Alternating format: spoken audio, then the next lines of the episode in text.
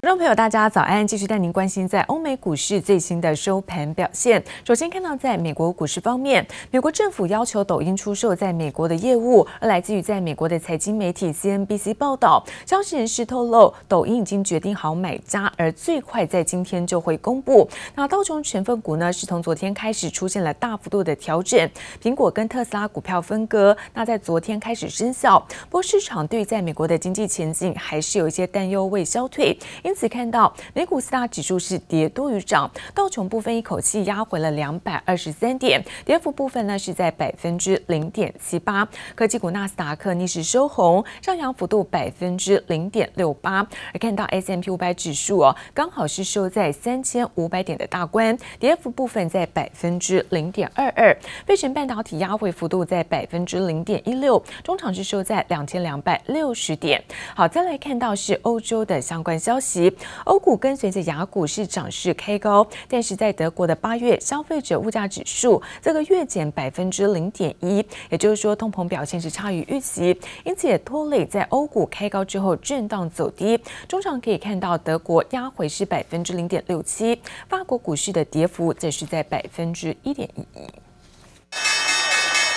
在八月最后一个交易日，道琼工业指数迎来成分股大洗牌，三只成分股被除名，另外三只成分股正式加入道琼权值股名单。The day has arrived. Major changers are coming to the Dow Jones Industrial Average today as Honeywell, Amgen, and Salesforce are gearing up to join the blue chip index. That means Exxon, Pfizer, and Raytheon are saying peace out for now. Salesforce 取代艾克森美孚，安进取代辉瑞，Honeywell 取代雷神，三只新的道琼权值股，这一天的风头却完全被抢去。苹果和特斯拉股票分割计划都在这一天正式生效。They're going to get, you know, an additional three shares, uh, for every individual share they hold to get that four to one split. I think going forward, what we're going to see, uh, is a continuation of the stock, uh, going.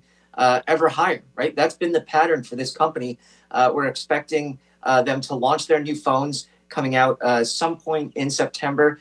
苹果公司股票每一股分为四股，每一股价格自然下降，股价变得亲民许多，吸引不少散户涌入。After the stock split was announced on August 11th, the stock is up more than 45% since that announcement. It doesn't change anything fundamentally for the company, for the valuation. It's seen mostly as cosmetic. It's seen as a way for a wider range of investors to get a piece of Tesla, to be, especially retail investors. 特斯拉同样受到大批投资人追捧，股票分割之后，从每股超过两千两百美元高价，一举降到不到五百美元。拆股第一天同样开出红盘。Does this new rule throw how big of a wrench is being thrown into TikTok's U.S. assets being sold to an American company?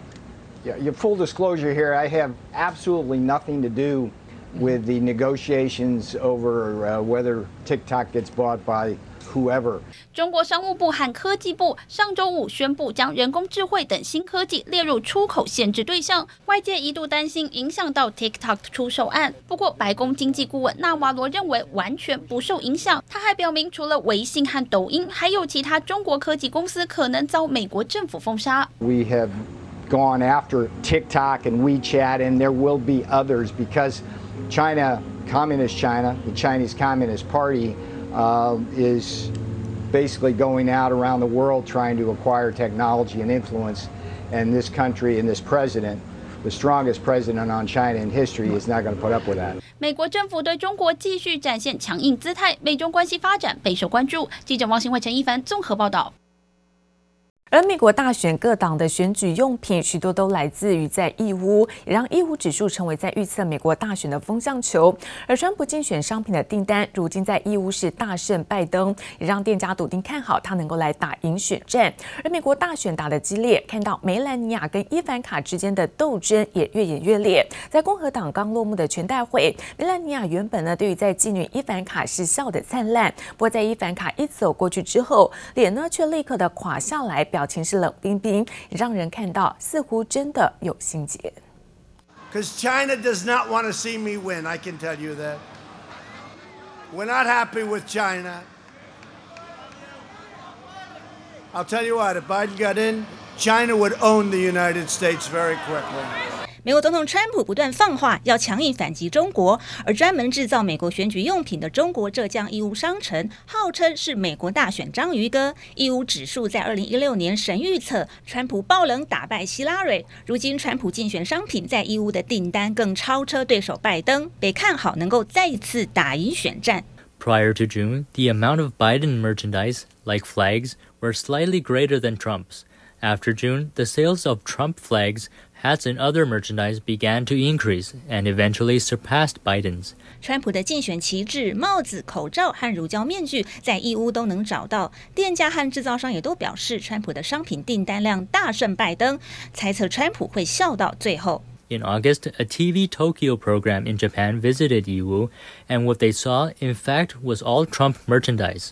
Manufacturers also told reporters, even during the pandemic, Trump product orders have continued to increase unabated, while Biden products were almost non-existent. 美国大选打得激烈，川普的妻女梅兰妮亚和伊凡卡之间的宫斗剧也演得很精彩。在共和党刚落幕的全代会，站在川普旁边的梅兰妮亚原本笑得好灿烂，谁知道伊凡卡走过去后，她立刻秒变脸，表情冷冰冰，被美国媒体大做文章。In private, Melania reportedly calls Ivanka the princess, and Ivanka supposedly calls her stepmother the portrait because she doesn't speak much. 梅兰妮亚前闺蜜甚至在即将出出版的书中爆料，有所谓的封锁伊凡卡行动。四年前川普就职典礼上，梅兰妮亚硬是让伊凡卡站在边边，不让继女抢风头。Melania and I launched Operation Block Ivanka to keep her face out of that iconic special moment. Reads an excerpt from the book published in New York Magazine. For the standing part, we made sure that Don Jr. stood next to Melania, not Ivanka. Sure enough, photos from the inauguration that will go down in history appear to show Operation Block Ivanka was a success. 川普则对长女伊凡卡疼爱有加，还在造势场子狂言，民主党副总统候选人贺锦丽。根本没有能力成为史上第一位女总统，她的女儿伊凡卡才适合，引发热议。记者蔡嘉玲、李芷莹综合报道。而八月三十号是股神巴菲特的生日，满九十岁的股神他也有新动作了。旗下波克夏海瑟威宣布，在过去十二个月之内，已经有收购了日本五大商社，是各超过百分之五的股份，而未来还有可能会进一步的增持。这也是巴菲特首度的大量持有日本的上市公司。若我们以上周五的收盘价计算，这个总价值大约是六十二点五亿美元。而这五大商社呢，分别是伊藤忠商事，包括在丸红跟三。三菱商事、三井物产，包括住友商事。波克夏海瑟威表示，计划是长期的持有，可能把持股比率增高到百分之九点九。巴菲特表示，很高兴能够参与这日本的未来。而五大商社在世界各地都有很多的合资企业。而分析也指出，对于在日本的投资呢，此举将有助于在巴菲特减少波克夏海瑟威对于在美国的经济依赖，也有助于减少波克夏海瑟威的现金储备。那受到股神的加持，日股在昨天走势强劲，五大商社股价呢同步的飙涨，丸红盘中大涨是百分之十二，伊藤忠商事盘中上扬百分之五，这也刷新了十年来的股价新高。为了因应在全球晶片的需求增长，全球最大的记忆体制造商三星电子宣布，该公司位在南韩的平泽市，那第二条半导体的生产线已经开始做量产，同时领先全球的第三代十纳米级的相关晶片，将会达到产业界的最大容量，甚至是最快速度。Samsung Electronics has shipped its first products from its Pyeongtaek line to the world's largest semiconductor plant. It has started mass producing the industry's first 16 gigabit low power double data rate 5 mobile DRAM using extreme ultraviolet technology. 而看好在疫情之下，全球对于在个人电脑包括伺服器的需求增长，将会带动在晶片的销售成长。而距离首尔不到两个小时的平泽市，大举扩建生产线，将会成为这三星最大的晶片制造厂。那总投资超过是两百五十亿美元，超过了七千三百亿元的台币，将会带来是三万个工作机会。而鸿海在昨天也发布了重讯公告，决议发行是有新台币八十二点五亿元的无担保普通公司债，而募得的价款将会用来偿还在短期的负债。随着现在苹果的新机 iPhone 十二系列的亮相进入倒数，全球 iPhone 组装制造的重镇位在郑州的富士康最近也开始大举的招工。虽然说今年的招工时程较晚，但是却寄出了内部推荐人的超高额的奖金，如果符合条件，可以拿到人民币是九千。千元，也就是大约台币高达三万八千七百元。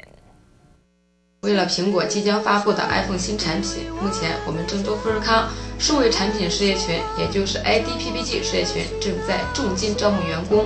鸿海郑州厂再度启动大举招工，除了寄出内部推荐人高额奖金，如果符合条件，可以拿到高达人民币九千元，换算台币大约三万八千七百元。但这次招工时间比较晚，应该是受到苹果新机发表时程延后所影响。为了迎接这个下半年的这个备货，所以我想在近期启动一些比较大规模的一个招工，这个是可以想见的。主要还是希望能够呃有效的去支援在这个下半年第四季 iPhone 新机的一个推出，希望能够有个比较好的一个成长动能。为了迎接苹果 iPhone 12订单，鸿海下半年营运备受瞩目，预估今年第三季整体营收呈现季增个位数，年减双位数。但目前第三季的拉货主要应该还是集中在新一代 iPhone SE 以及 iPhone 11系列上。目前整个终端市场的一个买气相对还是比较疲弱，特别是在高阶手机的部分。所以我们认为在下半年的这个苹果新机的部分，可能还是会以中阶的机种是比较有一个成长的一个动能。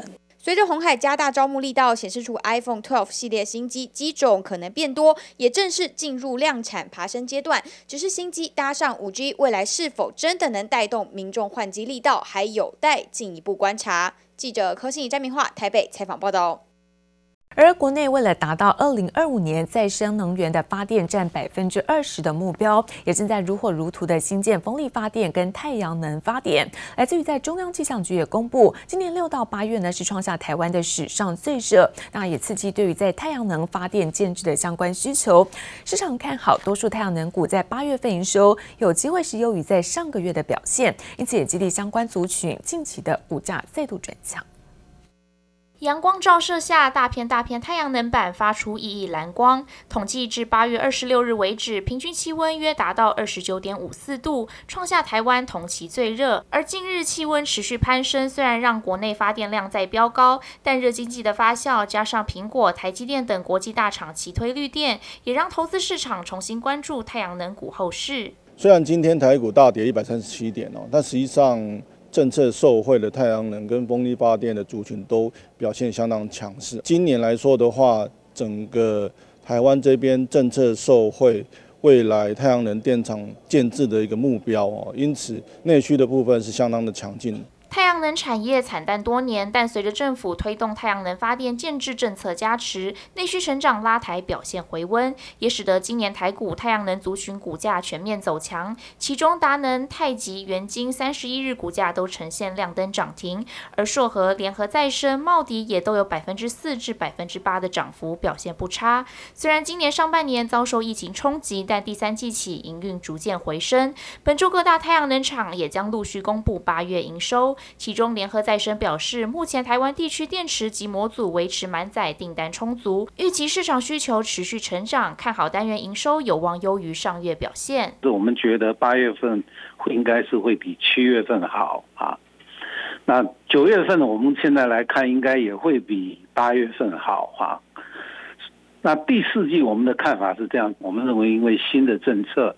农委会、内政部、环保署新的政策，可能会让我们的个产业受一些负面的影响。台湾再生能源占比从二零一七年的百分之四点五提升至二零一九年的百分之六，以太阳能成长幅度最大。不过，进入二零二零年后，随着全球新冠疫情肆虐，保护农地议题发酵，太阳能经历七月政策改变，农委会转向严审两公顷以下小型项目，因此业者都纷纷呼吁政府政策别再晚于开发。才能让国内太阳能产业仍有长线发展空间。记者曹在林、陈柏成台北采访报道。鸿海集团转投资的广宇召开了法说会，随着进入到第三季的旺季，加上贸易的转单效应之下，公司表示在营运将会达到全年的高峰，而法人也看好广宇在下半年的获利有机会能够较上半年倍增。另外，在手机零组件厂鸿辉在昨天通过了私募的现增案，完成了补选两席董事，是由华新科的董事长焦祐恒，还有包括协理陈景惠当选。鸿辉今年呢，积极布局在车用领域。而公司预期，在今年全年，这种车用营收比重将会维持在五成左右。鸿海集团转投资广宇周一召开法说会，公司表示，第三季进入旺季，加上贸易战转单效益显现，营运将达全年高峰。而目前中国烟台 PCB 厂及马来西亚厂稼动率满载，将同步扩产。法人看好广宇下半年获利可望较上半年倍增，而因应扩产及转型，广宇今明两年资本支出也估较往年增加三成左右。手机按键厂鸿辉召开股东临时会，并通过私募现增案及完成补选两席董事。其中，被动元件大厂华新科取代光宝科成为第一大股东，焦祐恒就任鸿辉董事长。总经理黄俊杰表示，公司近年积极布局车用领域，已经开发出新产品，进入量产阶段。预期今年全年车用营收比重将维持约五成。士林电机上半年受到疫情影响，营收一百二十四点一三亿元，年减百分之六点四。